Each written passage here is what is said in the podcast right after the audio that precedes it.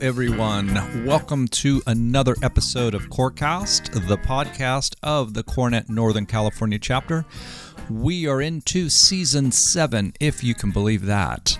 My name is Robert Teed, and I am thrilled to be your regular host of Corecast, where we bring you guests and content that are both timely and relevant to what's happening in the world of work and workplace. And we keep a particular focus on the Northern California region, which is home to some of the most exciting companies in work and workplace developments on the planet.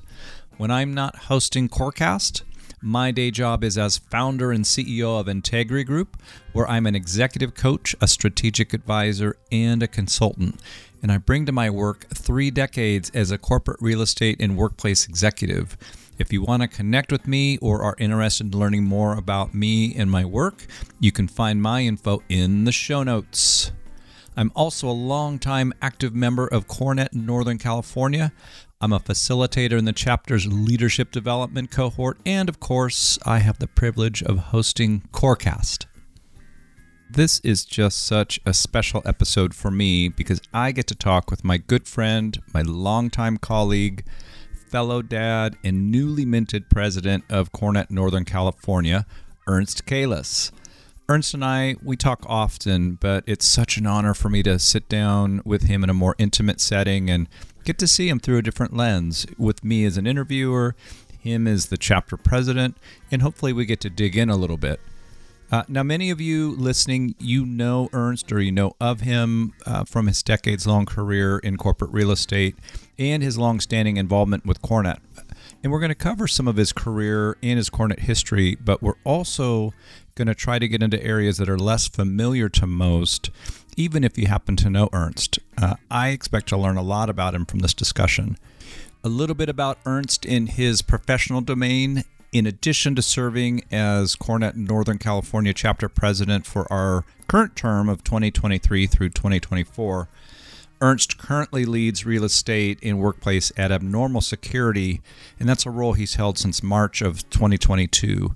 And we'll ask him to share a little bit about the company and his work there and he has some serious professional bona fides earned across his three decades in the corporate real estate and workplace industry. Ernst has held senior positions at Adobe, at AppDynamics, at Rambus, uh, 3PAR, at Logitech. I'm probably using a few Logitech devices as we speak. Uh, Trammell Crow, which is where he and I first became friendly. Uh, Philips, Extricity, and then early in his career at Franklin Templeton some really great brands that he's been affiliated with. Uh, in addition to his portfolio of his corporate gigs, Ernst has been in a leadership capacity within the CoreNet Northern California chapter for well over a decade, r- roughly 13 years, if my math is right. And in that time, he's dedicated hundreds, if not thousands, of hours to the chapter. Uh, in fact, as a side note, Ernst is the reason that I spent as much time as I did in chapter leadership and on the board of Northern California. But, you know, maybe we touch on that a little bit later. We'll get Ernst to talk us through some of his history with the chapter and uh, and help us understand sort of what's changed and what's evolved over his time that he's been involved with it. Ernst graduated from Cal Poly with a bachelor's degree in industrial technology with an emphasis in facilities management. And he's really one of only a handful of people that I know who has a college degree that is focused on the industry in which we work, uh, workplace and, and real estate. Uh, and, and that's impressive, and, and you see that in Ernst when you get to work with him. Ernst went on to earn a master's degree in business from Golden Gate University. And we'll also get to know Ernst a bit outside of his professional domain. But first, I want to bring him into the conversation. So, Ernst, welcome to Corecast. Thank you for being here and congratulations on being chapter president. It's really well deserved, my friend. Well, thank you, Robert. It's uh, very good to be here and have you on the other side of the mic. Um, obviously, we have a long history, and uh, I'm sure we'll have a good conversation for today. Oh, yeah, absolutely. We're going to have a blast. I always like to ask all of our guests what I missed in my introduction. You know, I know I just sort of skimmed the surface of your professional career, but what did I miss? What would you like listeners to know about you, you know, sort of out of the gate uh, before we get a chance to dig in? Yeah, I think, you know, the professional careers is, when you look at sort of my my experiences, I think um, one of the things I definitely sort of gravitate to is looking at really where can I achieve some growth, not only for myself but for the company that I'm actually going for. So there is sort of a trend that you know I don't typically like to leave companies. I like to stay pretty loyal, and and but if something shifts in the in the way where either those aren't actually being accomplished, I'm not afraid to take a risk with my career, learn something I didn't know, but really wanted to provide what kind of influence and what kind of change can I bring in a lot of these companies going forward. I would add though, it's interesting we talk about professional career, but I can go back to my first job when I was 16 years old. And every job from that point forward to today has shaped me in some way in different ways. So everything that I've learned, even the jobs I didn't care for, I've learned and actually use it every day in how I manage in, in the companies that I'm in, whether it be just being part of sales or customer service oriented, or really be diligent of jack of all trades and trying to be, you know, um, you know, knowledgeable in many different areas. So um, that that stayed with me. So there's roles, and there's actually some roles that were related to workplace that I had no idea would be uh, applying today, like installing furniture. Um, but uh, they definitely um, has has worked in my favor. Yeah, I love that you're able to pull that thread through sort of all of your roles and uh, you know through your career. Um, let's fast forward to today you are at Abnormal Security. Um, tell us a little bit about the company. Tell us about your role, and tell us a little bit about the the work that you're doing there. Yeah, you know, it's it's always difficult to leave a company. I always feel like I always want to leave it better than when I came. Adobe is a fantastic company, um, but they're also growing in different ways. You know, much larger than you know. Um, they're getting pretty large, and so a lot of times, although it's a meaningful career and role, sometimes I want to probably see more, uh, you know, growth that where I can actually really show the contributions about what my myself and my team can do. And abnormal came by just kind of pure accident, but it really stems from the relationships that I've developed in my career with other people within uh, not only my industry but in a lot of these companies where where I'm with um, you know old finance people legal people. So i first got introduced to abnormal by people i used to work with at a former company that had a role and they said and reached out and really were looking to see if i was interested in building up a company from you know at the time 250 300 people and growing it through ipo and really building that foundation to scale and it turns out there were actually uh, three to four colleagues that I've already known. And so this sort of impressed upon me. Obviously, you know, you got to be careful chasing certain things. And I wanted to make sure too that the product that they were selling is something one I believed in, something I thought that had a lot of um, uh, um, uh, more growth within that that industry they're in, and this in this case cybersecurity and software and you know and also you know having meaningful work being able to contribute and having a, a good leader to sort of really work with. Um, one of the other things i've always looked in is making sure that i had the voice. You know i never want to go to a company where they're just telling me what to do and we just follow you know. I'm there to bring a value of my experience and what i can bring and obviously trying to be the subject matter expert to help guide their strategy, whether it be from real estate or down to just an operational level. And then the last part of it, then this is where it was an exciting part where so it can be a little scary is where we're, we're actually at the cusp of developing a new ecosystem for our workplace. As you know, as you well know, you know, the the the hybrid work style, the remote work style is very different as we we are experimenting now after the pandemic, and really is is establishing the ecosystem to be mostly remote um, so it's a less of a play on real estate, but more of a play on remote enablement. And in my definition, remote is anywhere you work.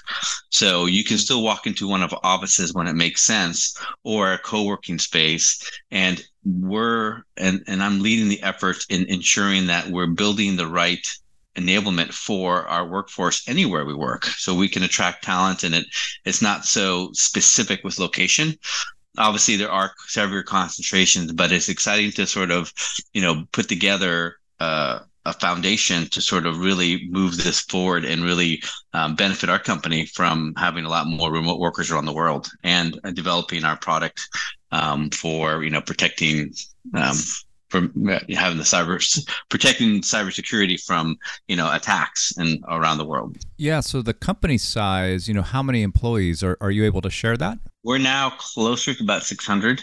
Got it. And that was that's literally within you know we we've doubled in size pretty much in less than a year. Wow. So your ability to have impact, to have a voice, to be a part of that growth story, that seems to be really present for you. And, and I love that uh, for you. And you talked about the people that were already there, the people that you know and trust, the people that you have relationships with. I'm assuming that that part was really important to you as well.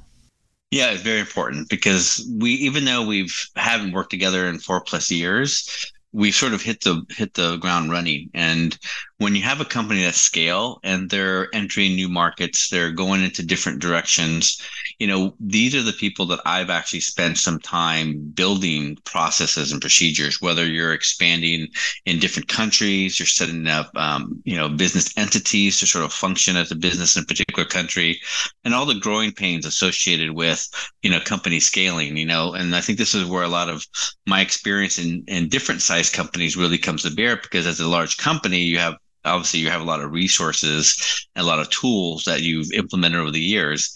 And so you can almost envision the roadmap of a small company like we can't buy everything or can't do everything but we know that these, this is what's most important today as we scale and potentially as we become a public company when you have sort of that complete cycle of you know investors that are making sure that you have compliance and a lot of other things. So we can set the groundwork so we can you know make sure that as we sort of grow, we have the we've already set up the foundation and the processes for us to really manage what we're doing in our business. Yeah, I think that's great, and I'm sure there's a lot of people listening who are in startup mode, and they're going to take a lot of inspiration uh, in what you just said, or they're thinking about taking the same journey you did from big company to smaller company or startup company. So, love that you were able to share that and and hopefully provide some inspiration to those folks.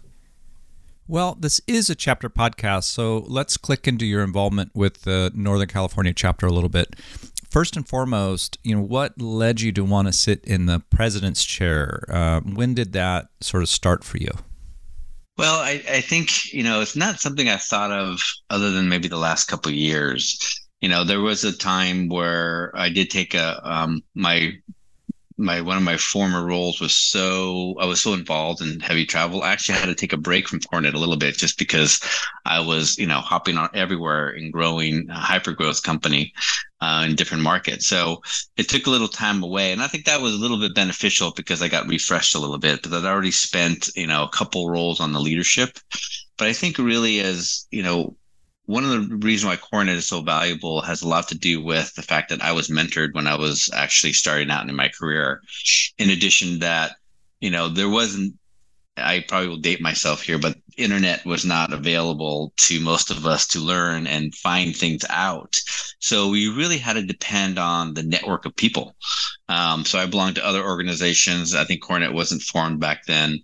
Um, in addition to reaching out to a lot of friends and colleagues that I know were in the industry to really understand what I was about, what, what I was doing, just to make sure that I, you know, you, experience is good, but finding out how somebody else did something and getting, you know, a best practice or at least an experience so I can avoid any of the pitfalls that they experienced, I think is, and it's really important as I went forward. So that's really where I really got more involved and just wanted to participate and volunteer within, um, you know, not just as an organization for myself, but really giving back and being able to be part of an organization that really strives to advance corporate real estate and the many of the learnings that we offer, the education, uh, the experiences, and also the networking of people. Because I think the the people is what you learn the most from.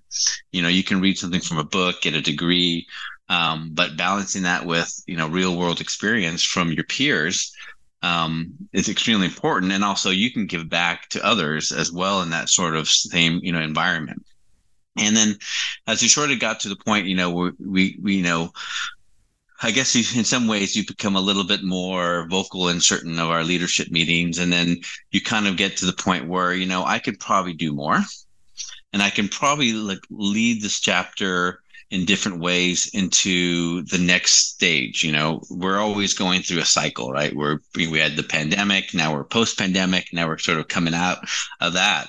So I felt that I had a really pretty good idea of what I wanted to, to sort of have the board and the leadership really move us forward to. And I think that, you know, obviously it, you know, took some conversations with some people like yourself and to, you know, understanding what I, you know, the, the role itself to make sure that I could be successful in leading sort of the board and the leadership and the chapter to really bring that value to all our members. Yeah, well, I will just say you are so qualified to uh, be in the role that you're in. Uh, you've made the investment in time, you've invested in the network, you know, everything that you talked about, you've just been a stellar citizen uh, when it comes to CoreNet. And I appreciate that. And I love that you're in the president's seat. And that leads me to ask you you know, you just uh, recently had. Uh, your strategic planning session with your uh, leadership team, with the board uh, for your term. Uh, take us inside the room. You know, how was that for you? I'm sure there's some new players. And what are some of the big themes that we will be seeing um, from your term that you can share with us? Yeah, I mean, I think it's an exciting time anytime you can get everyone together in person to really move the chapter forward because it's really not necessarily you know what I want to do. It's really listening from all the committees and all the all the different uh, opinions regarding how we can sort of really move the chapter forward. And I think we're coming out of an interesting time. You know, obviously his history of fantastic presidents before me. You know, but coming out of the pandemic and then kind of really in some ways coming back to you know in-person events there's some things that we saw over the year that we thought we can it's changed a bit you know i think you know what we're seeing is that you know although we still strive for the connect grow and learn and a lot of in the, in the networking portion of it i think what we want to do is really kind of show you know how do we add value to how every individual values. I think everyone values something very different in sort of what they come from CoreNet for, and some of those are multiple things. But in a lot of ways, they're they're taking you know their involvement very differently than they are today. Some aren't really you know arriving at every monthly chapter meeting. They may take sort of a lunch and learn from a different group. Um, and so one of the things we really want to do is make sure that all our members service providers and end users alike really can um, see the value that we sort of bring in the topics and the the conversations and the connections that we can provide. So I, I often challenge the the leadership in there that you know we want to get into a point where you know we want to sort of evolve. So maybe we did some things a certain way and they're working fine but if you're let's experiment and and i wouldn't say break things to to a degree but it's okay to try something new because it may have a different value. And we've heard this from some of our our members of well, well you know this was okay and you know so you know obviously we can't strive to bring we always want to have quality content in everything we do but some people have different you know they're in different periods of their stage of the career and some things may not apply but we want to make sure that at some point through the whole year of their membership they're actually um, having things that value throughout the the different um, events and programs that we do have.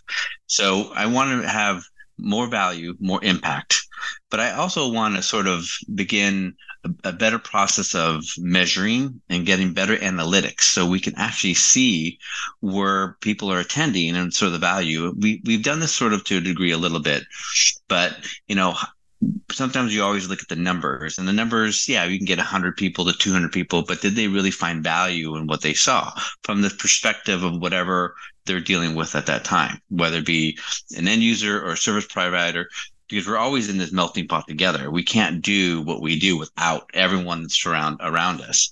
So I want to really look forward to, you know, start measuring the things we do, really align ourselves to bringing that value and impact for all our members. Yeah, I really appreciate that the evolution that you talked about because I think it's very true that different members will get different value out of different things.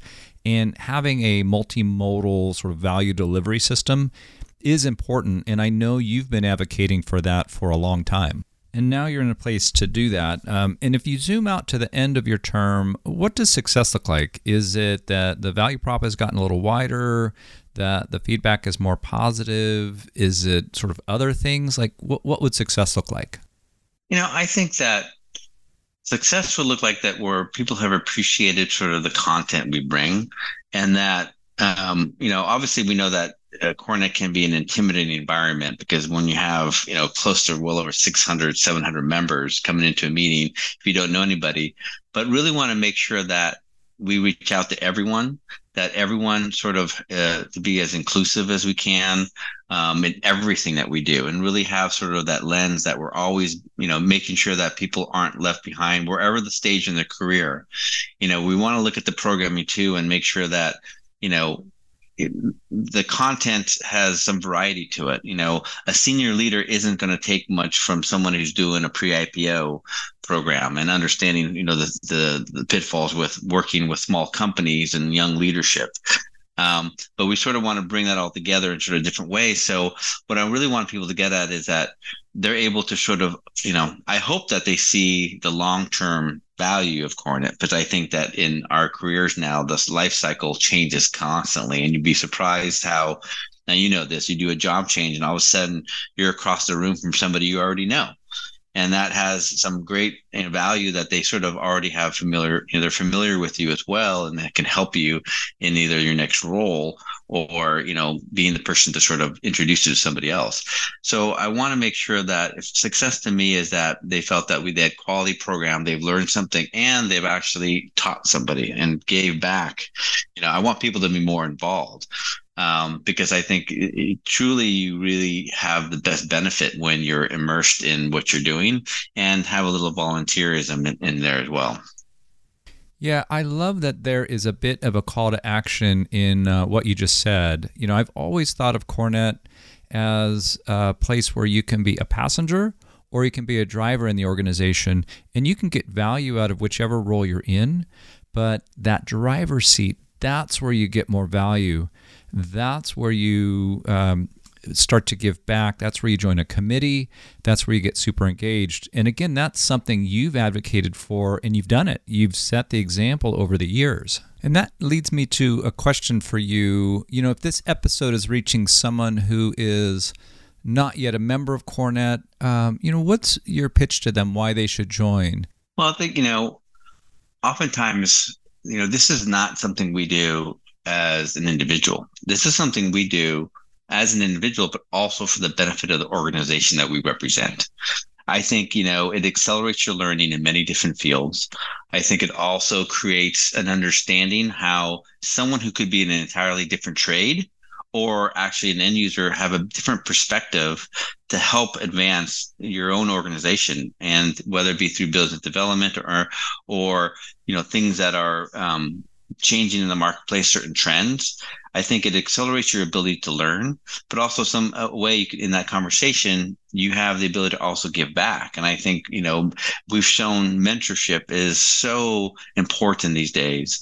Um, you know i'm sure we're going to get back i saw one of the other questions we were talking about about how the industry has changed. And i think that we owe it to ourselves to really advance the, the, the corporate real estate function and really make sure that we are educating people and become more well-rounded because there's so many different subject matters and things that we have to sort of uh, manage that they can accelerate the learning. They have a, a, an influence to bring this information back to the company and really tailor their programs and strategic direction to what the company is headed for, and making sure that you're um, adapting those different um, whether it be processes or new ideas into the company. And I think that's where it's also very important, where that's where we can sell to our, our senior leaders in our company and say, this is why I'm part of this organization.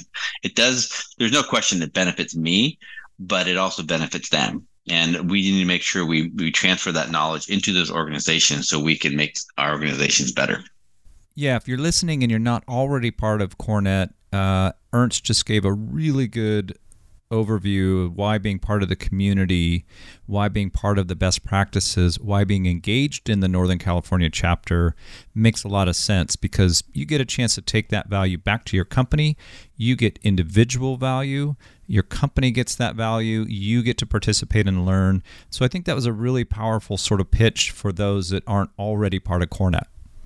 Now, for a member who is newer and is still learning the lay of the land, maybe they've been a passenger uh, in the organization. You know, what advice do you have for them as far as getting involved and getting engaged in the organization, uh, and even connecting with some of our more senior uh, members like yourself?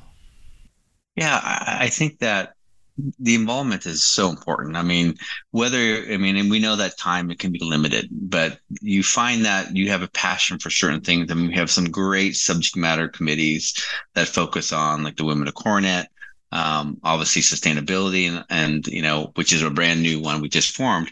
So you have a way to sort of help educate and help drive the programming for that. Um, I also think though too is that as you remember, you know, I mentioned about the long game. I mean, you'd be surprised that, you know, the people that you meet, this is CoreNet's always been like a family. And I've always looked at it that way. I mean, I think we're uh, such, you know, we are the best chapter in the world. We know we're this, you know, may not only be the second largest by chapter, but I think the connections that we make last a lifetime through our career and being 30 years into this 13 plus in CoreNet, um, I've seen it play out many times over where even if you change roles, people are out there to help you. Um, you know, even if you're if you're doing, you know, um, a pitch to a company, you find out that three of the people on the other side of the fence are people you socialize with at CoreNet, You know, and it helps, you know, show that that ability to sort of get to know somebody and network, but it creates a, a trust, a, you know, sort of really hones in on that. There's a not just a family oriented, but you really sort of get a lot. The more you get involved, the more passionate you can move different subject matters forward, and the more you can sort of get back. But also be on the forefront. I mean, we are Silicon Valley, and so it you know we are at the forefront of some of the the leading technology and the leading ways of working that you know we can strive to sort of understand and sort of move the entire industry forward. And so getting involved in that is really important and in, in contributing um, to to the the our our industry. So if you are a member already today i think ernst just did a great job of saying to get engaged, to get involved. Again, you can be a passenger in CoreNet, and that's okay. But the real value starts to get unlocked the more engaged and the more involved you are in the chapter and in things like uh, committees and the other things that Ernst talked about. And, you know, with all sincerity, Ernst, uh, I want to thank you as a member. Uh, for your service to CoreNet Northern California. You know, you are part of the fabric of the chapter, and your role as president will leave a really important imprint uh, for years to come. So, thank you so much for stepping into that role. Robert. Well, let's do this. Uh, let's shift into getting to know a little bit more about you outside of CoreNet and outside of abnormal security. Uh, you've been in the industry for three decades, right? Uh, you and I sort of have that in common. I'm curious as you look at the industry over that time, you know, from a very high level, what has changed? What what have you seen the industry um, evolve into? You know, what is sort of notable for you over that time frame? Yeah, I think you know, in the early part of our career, maybe the first decade, I think the biggest profound change was the shift to more of uh, outsourcing model um, for many years, we actually um, internalized everything. We had in house movers, in house construction, in house HVAC techs, inside planners. So everything was really embedded in the company and really sort of really moved that uh, the company forward because you were bought into what the company was doing. And this big shift occurred, um, you know, not necessarily for the worse, but it was just it was different, and we really were now um, highly dependent on ensuring that the people that we hired as our suppliers and our our vendors really gave us the expertise that we used to sought, seek back in, in, in those days. So, you know, I used to think I want to be the expert in everything. Um, but then now it's like, it, I don't have the time to do that. And then now I have to bring on somebody else in to sort of do that and have a relationship with these um, very um, important providers. So I think it sort of shifted in that mindset where you really had to learn, you know, how to manage, you know, contractual relationships, but still have them buy into your company ideals and strategic plan. So, you know, they are moving it forward as well um, and then making sure that you know they're rewarded as well over time. But I think that was one of the profound shifts, and I think the one thing that I will say that probably was a downside of that is we sort of lost the entry level position. You know, for those of us who came in the industry early enough, we were we didn't have to have experience and we were able to come right into a job and learn and had the ability to sort of learn and that's where you know i think that again, it shapes how I look at CoreNet is I was provided the effort to be mentored. I was given the time to learn and grow. I was, you know, nurtured in a way of if I didn't know something that was okay and I could, I could learn about it by either networking or even picking, you know, back in those days, picking up some books and reading, you know. And so I think that, you know, we owe it to ourselves. And that's one way of giving back to CoreNet. So the industry really dramatically shifted during that time. And then I think that every trade, every discipline that we manage in the in the construct of all of real estate and workplace also evolved and the technology evolved quicker. So things are starting to accelerate much faster and faster. And then when sort of you sort of have these accelerating you know before you could do you can go out and get a bid and have the project done. Now you have to you know in some cases do multi-million dollar projects with having no idea what the design was but you had to sort of still estimate it so i think it forces us to really do less with um, do more with less information so that's i think that you know but also trust in the information that we're receiving with the right experts and surrounding them with the right people. So, you know, as we sort of sort of move forward, I think it's accelerated technology. I think we've become a much bigger industry because we are now blended into um, the workplace experience. You know, I've always felt part of people or the human resources part of it. Um, even if I wasn't reporting into that chain, in some obviously in some cases I was, you know, both the finance and that. But I think it's we've really also involved in really be really stewards of of understanding human behavior and making sure that we're empathetic to how people can be productive at work. And, you know, it's hard to be productive every single day because obviously we have personal lives, but I think we've become, you know, stewards of, um, psychology in a way to sort of help people manage and be the you know, their best self at work so they can really be as productive and be more empathetic to the things that they go through but give them sort of the space to sort of grow and learn yeah as you went through that, as you were describing that, it sort of made me think of, um, you know, for the first half of our careers, the building was the customer. The built environment was really where our focus went. The second half, or at least the last decade, employees and employee experience and their hearts and minds and all the things that you said, uh, that, that shift has started. And we've been able to see that shift happen uh, in the time we've been in the industry. Uh, with that evolution that you talked about, and you actually started down that path a little bit, does that change your approach to the industry where you sit right now? Uh, you know, because maybe you're more focused on people or you're more dependent on partners. Has that uh, overall influenced or changed your approach?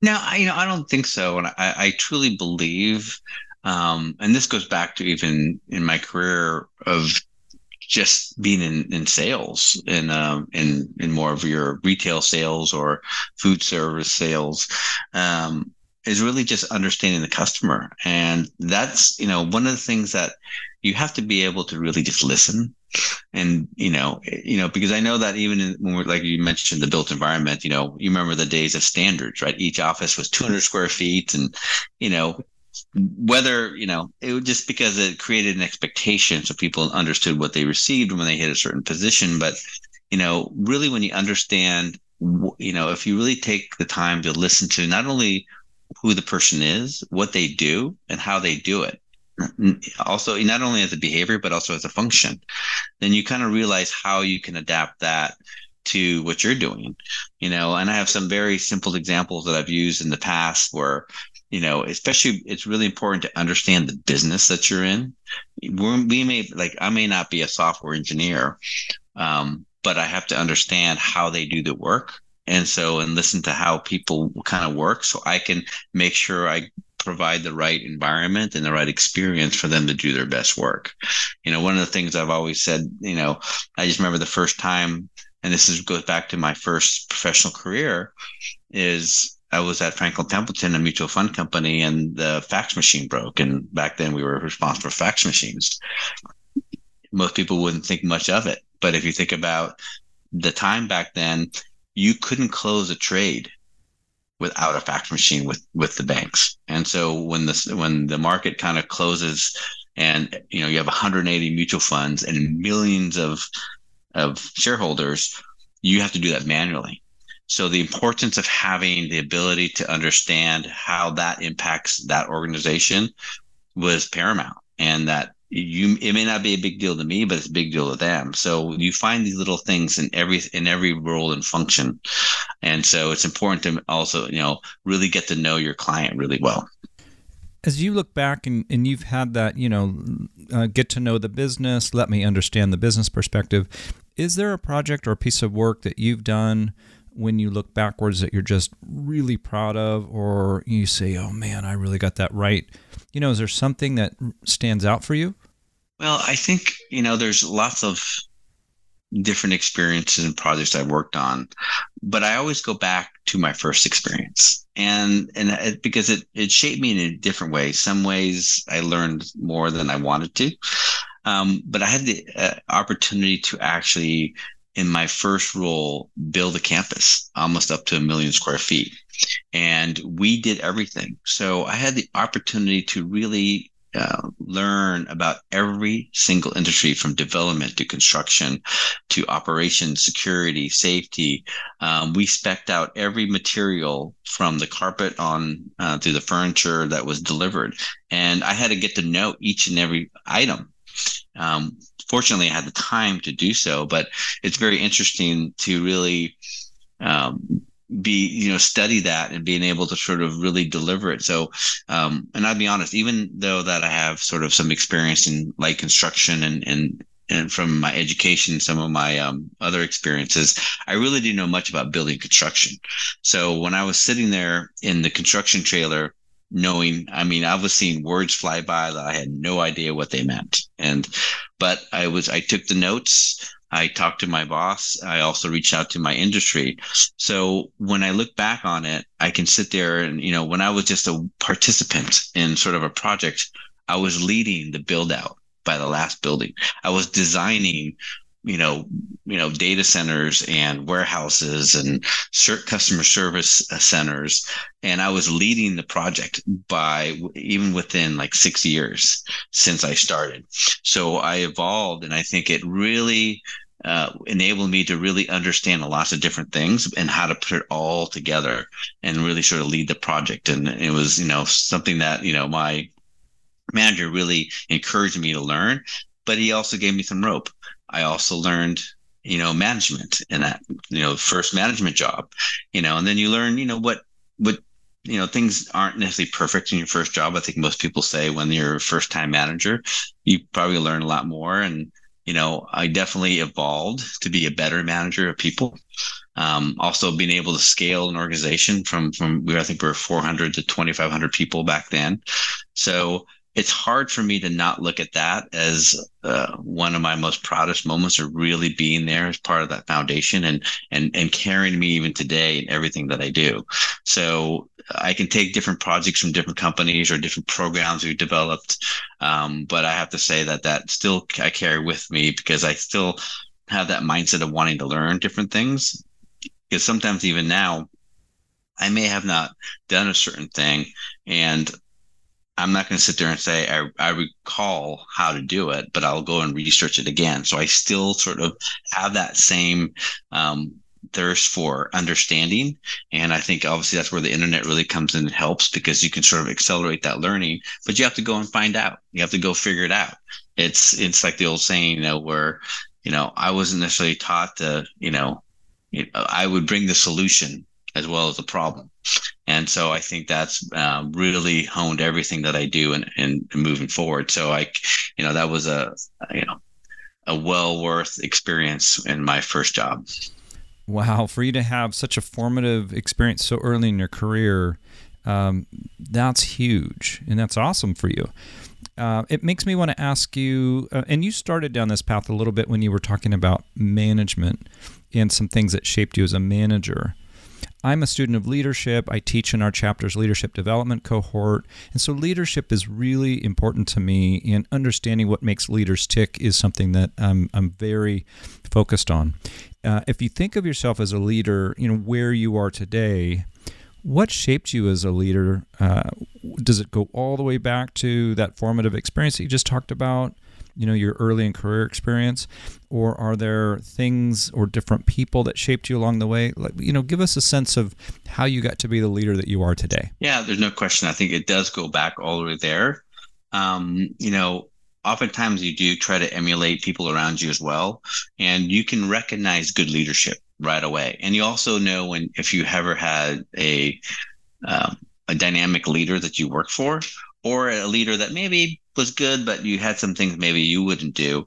It does really sort of shape you into sometimes in the current role or even uh, evolving your own role. I mean, there's no question. I think in a lot of ways that um, you know we try. I always try to look at it that nobody's nobody's. They're all individuals. They all bring something to the table. They're not going to have the same viewpoint, the same process to get to certain things sometimes they need a little coaching and sometimes they just need to be left alone and really do that so i think when you when you think about all the group all the great leaders i've had what made me motivated when i was being led you know i try to give that back and i think you know i've made mistakes in in leadership there's no question i wouldn't have learned if i didn't you know and so um, you know i definitely learned to be more patient uh, really focus on listening but also you know finding out who the person is and sort of how they need my help and how they need my coaching. In some ways, sometimes it's, you know, you have to sort of really adapt that to the particular person and what you want done. I think the end of the day, if the outcome is the correct outcome within the time that's there, um, I think that's really what we strive to be, right? So everyone has a different way of getting there. And I think it's okay for us to just allow that to happen. I think you need to be very clear on the expectations. You know, that's, you know, definitely there. And, you know, and I've, I've said it a few times in this conversation is that you can't be afraid to fail. And, you know, even as managers, you know, things happen, you know, sometimes it's beyond your control. And we, you know, we need to really be, you know, understanding that those, you know, from those failures comes improvement and comes, uh, you know, so many different things that they become such a better person. I've seen very many people that I worked for me that really turn things around if they were having some issues. But I've also seen people that I've I've that worked for me that actually have developed in their own career. And, you know, I like to think that hopefully I've had a contribution in that. Yeah, I'm sure you have. I mean, the way you describe your leadership style and the way you like to get to know and care about the person and be more of a coach leader versus a command and control leader, I think that will have a big influence on those that you've led, those that follow you over the years. And I just love that leadership story. And frankly, I could talk to you for another hour about who you are as a leader. But let's do this. Let's shift into the personal domain uh, just a bit so that people get, can get to know you outside of the way we see you in the industry and the way we see you as the chapter president. Uh, if we were to bump into you on a Saturday, where would you be or what would you be doing? Like, what does that look like for you? Um, oh, well, you already know this, but you'll find me outside somewhere. Um, very passionate about um, many different activities. You know, obviously, you know, can't do everything that I used to do, but you'll always find me mountain biking. In the winter, I'll be snowboarding. In summer, I'll be on the water, hopefully water skiing or just boating in general, um, hiking and running. So I, I, really just try to be active because it really helps me rejuvenate, you know, my mind and body and my soul. And I think that, you know, those have been my outlets too. You know, you know, work can be challenging, so can life. And so I find that having different outlets to do that and and get the right put myself in the right headspace. And you know i, I 100% believe in the wellness piece of it because it really um, just invigorates the spirit. Yeah and i and i do know that about you but i wanted to make sure you shared that here and shared that with others because i know it's an important part of who you are. Uh, what else are you willing to share about yourself you know that makes you a whole person that we might not know about you that you're willing to share here yeah, I think, you know, one of the things that also has helped me personally, professionally, and we're not all perfect in, in whatever we do. So it's, but I, I, I always strive to be self aware. Um, I think it's a, such a quality that, you know, really is important in what you do and and be okay with hearing constructive criticism and in some cases maybe not as constructive but if it's if you take it the right way you can sort of evolve as a person to be better at what you're doing. I, I think though the the thing with self awareness though as well is, you know, I'm not trying to be, you know, I always want to be better in everything that I do. Um, but I'm generally not. If say things were to sort of shift today, today I'd be very happy with where I've got to. So I always want to improve, but I don't get obsessed with I have to be because you know to be perfect actually is to be imperfect. Um, you know and i think that self-awareness goes a long way because it really says you know and even if it's a case where i don't see it but if it's being perceived that way you know okay then what are the things i can do to change to you know be better at that whether it be as a manager or a coach or a person? Just you know if they're seeing me and taking me is it my communication that's different? Is my body language changing? Or maybe there's something i'm doing that i'm not recognizing.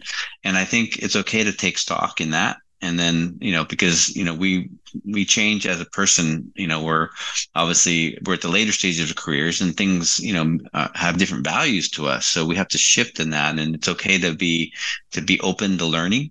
I think it's when you look at what the a lot of the youth in our industry bring it's exciting. And we have to be open to that. You know we can't be so you know i know we get caught in you know the generation x and you know a lot of these labels that puts us in a position but you know um, we're here to grow as a person as an industry. So it's really important to um, listen and be stewards of of all the different opinions and ideas to make us better at what we do. And, that, and that's also in our personal life as well yeah, I mean, that self awareness piece is so important. And again, I know you and I get to see that part of you. And I know the value that brings to you, to us as leaders, to us as parents, as professionals, really to all parts of our lives. You know, having that self awareness can be so powerful. Um, you started down a path, and I, I want to pull on this thread just a little bit. Um, it's a bit around our industry and maybe a call to action in some of this you know, you've got a lot of folks listening uh, to this that are, you know, across our industry, different disciplines. You have end user service providers, different levels. So you've got a pretty broad audience uh, that's probably listening to you now. From your seat uh, as an industry leader and as a chapter president, or really from any of the personas that you have, what should we be thinking about uh, acting upon within our industry? As a professional community.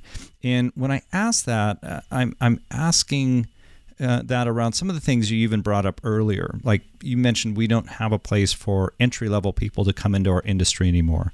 Is that somewhere we should be focused?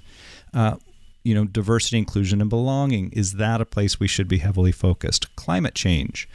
Uh, is another area that you know should we be focused there in our region we have housing affordability so, if you were to sort of say, as an industry leader and as um, you know somebody with a pretty big platform, what should we be focusing on? Is it all of those, some of those? You know, how would you characterize where we should be focusing? You know, I definitely think it's a, a cross section of all of them in in certain degrees. I think, you know, it's really important for us to, you know, it's it's really just obviously we need to prioritize, but obviously we don't want to forget about certain things. I mean, I think sustainability is really pushing us forward, and I think it's really going to be important. One that we're, you know, a, as we know, our impact of the built environment has a negative effect in in climate change, and it's well documented. It's not a political discussion And so we just need to be thoughtful in those things that we do. But at the same time, we need to look at, you know, different technologies to really help advance us to really improve that over time, whether we can directly influence it or not. So I think things that we still kind of keep forward and, and we still have the passion for it, we can't forget about it.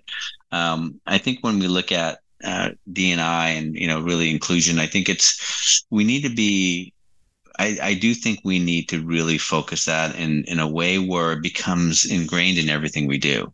It's not a checklist you sort of create. Oh, I, I'm I'm including. It's it's just how we sort of embody who we are and be able to recognize that in other people and the differences and celebrate those differences. So I think it's we want to get to a point where we're really thoughtful about everything that we do. And, you know, it's it's it's a challenge, but a lot of us aren't used to it. You know, we have inherent biases that we've had um, even when we look at our own events, you know, we don't really provide, you know, a lens of looking at for people coming in wheelchairs. We, you know, just because we may not have someone doesn't mean that we don't create accessibility, uh, availability for our members or having things where we have, um, you know, we, we've done a couple events where we had sign language, but really being thoughtful and that really becomes more of just who we are all the time. And it's not something we have to think about. So I think focus there as well housing affordability, I think that's an interesting, um, you know, uh, issue because you probably think that we can't sort of um, help in this arena. Um, but I will tell you this more so in my current job right now.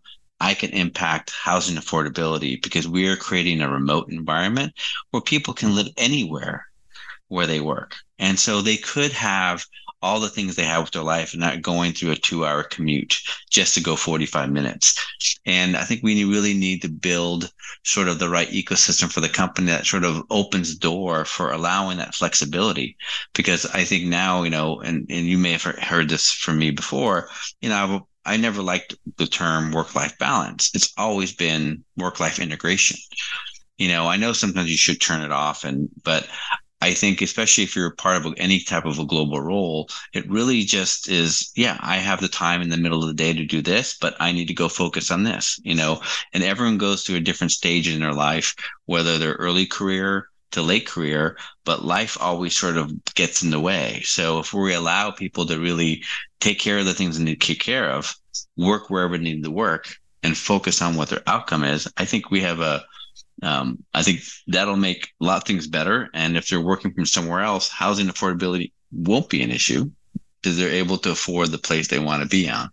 Um, and hopefully that sort of eases some of the pressure in the local area. But as you know, a lot of companies are also trying to, especially the larger ones, they're putting housing on their properties now, whether it be. So I think, you know, we need to acknowledge that you know many people won't be able to afford here. So in those sort of projects we need to make sure that we advocate for things like that. You're seeing all the linkages fees that are coming out of the cities.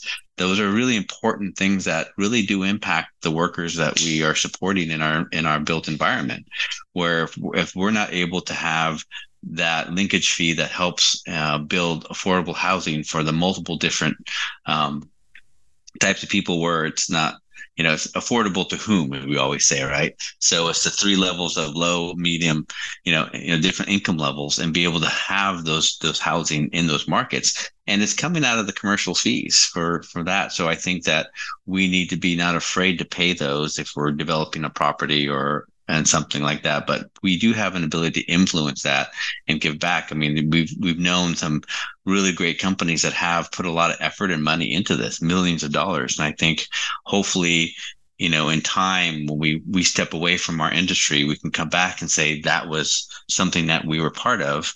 And we were able to help uh, many different people have affordable housing in those locations.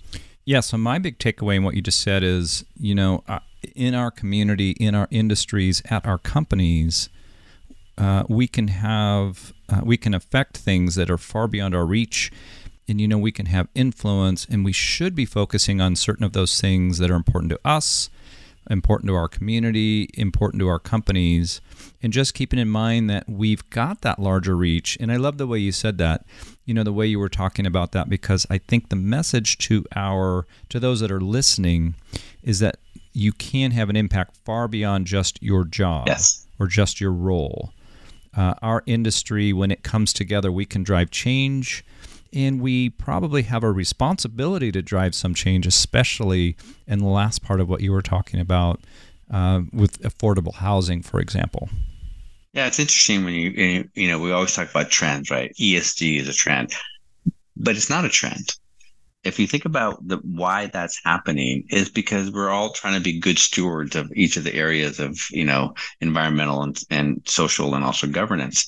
And there's a, a community aspect to that. And that's it's it's doing the right things. And it's it's and i think that if you look at what employees want from an employer they want to be socially relevant. They want to be conscious of these things. And i think it's more important to attract and retain talent for the business that you're doing to make sure that these um, well, that the company has uh, a sort of a good north star of really, you know, being better stewards of of our environment. That's uh, more of just our community and our environment. I think, um, and so we we have to do this. I don't think it's something that we. It's a choice. It's like we really want to really improve everything around us, and we do have. Uh, we can make change.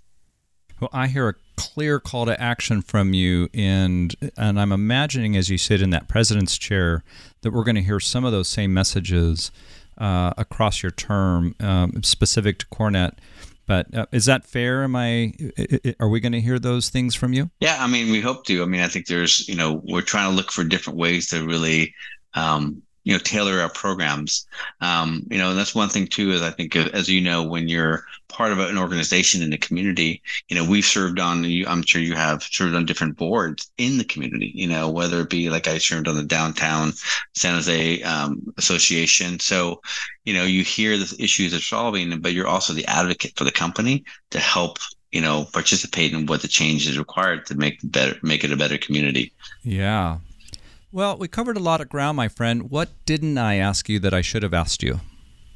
uh, I don't know. I think, uh, you know, I think one of the things that I would say that, you know, I do love what I do. Um, you know, no work is easy. I know that they say, well, you'll never work a day in your life if you're passionate about. Well, sometimes, you know, some days are tougher than others but you know i i still kind of kind of you know always want to continue to learn. I'm inspired by um the, our, our chapter youth and the direction of where technology is going. I think there's you know you know there's so much things that we can sort of bring to the table.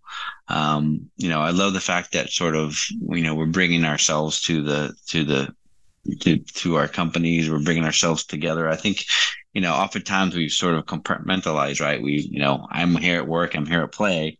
But I think when people see us, you know, we're human. We're, and there's more to us than just work. And I think that um, that's again why I love our organization so well because we're so well connected. And I and I look forward to connecting with people I don't know.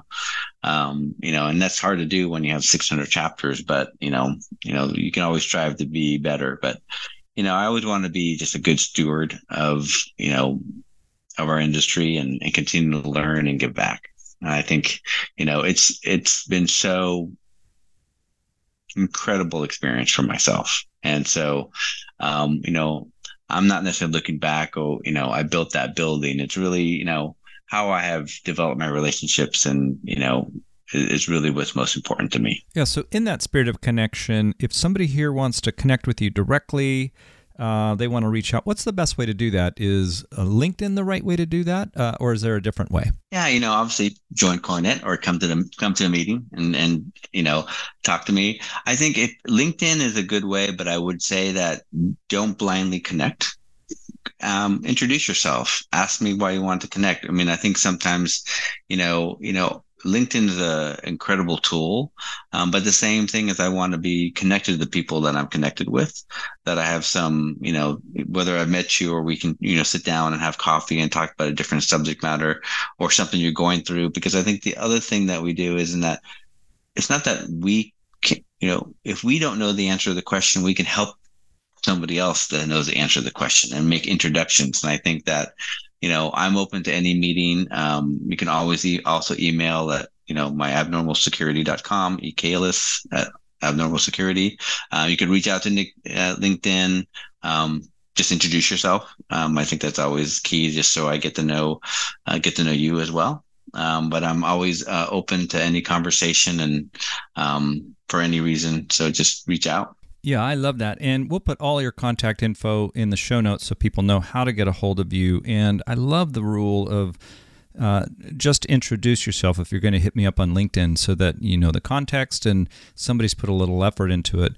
And then, as I said, Ernst is very approachable at any of the chapter meetings. He loves to have people come up and chat with him and you know sit and have a conversation for a few minutes. So anybody listening that wants to get to know Ernst, that's a great way to do it. Sorry, it sounds like I cut you off. Oh no, I was going to say though too is like, um, you know, things that we can do better. You know, just reach out to me. You know, I will challenge you. Maybe, maybe you should come and join us to help shape where we need to go. Um, those of me know that that I always, you know, try to do that as well. But, you know, we we definitely want to make sure that we're um, we're providing the right context and the value for different people. So not afraid to to listen and you know see what we can do to help you and your organization. Love it. Well, Ernst, I want to thank you for joining me on Corecast. Uh, you know, I had a lot of fun. I learned a lot about you. Uh, even though I've known you for so long, you know, there was a few little nuggets I was able to pull out. And I'd love for you to come back before your term is up to do a check in. Uh, let us know how things are going and, you know, have you share with us uh, where you are against uh, your plans and what success looks like. So I'd love to have you back if if that sounds good. No, sounds great, Robert. Always a pleasure. Awesome. Well, thank you, sir. We'll let you go. All right. Well, I just love that guy. It was so much fun uh, to talk with Ernst and to get a little deeper. And it's really clear why he's our chapter president. Uh, it was fun to get to learn a few new things about him. And I hope you, uh, as our listeners, uh, learned a little bit as well. Um, want to thank all of you for being our listeners um, we ask that you please share this podcast with your friends and with your colleagues, and please be sure to post it and about it on your social media. Uh, you can find links to all our past episodes on the CoreNet Northern California website, and you can subscribe to hear our future episodes on iTunes or anywhere you get your pods. And if you have an idea for an upcoming episode, we'd love to hear from you. Our contact information is in the show notes.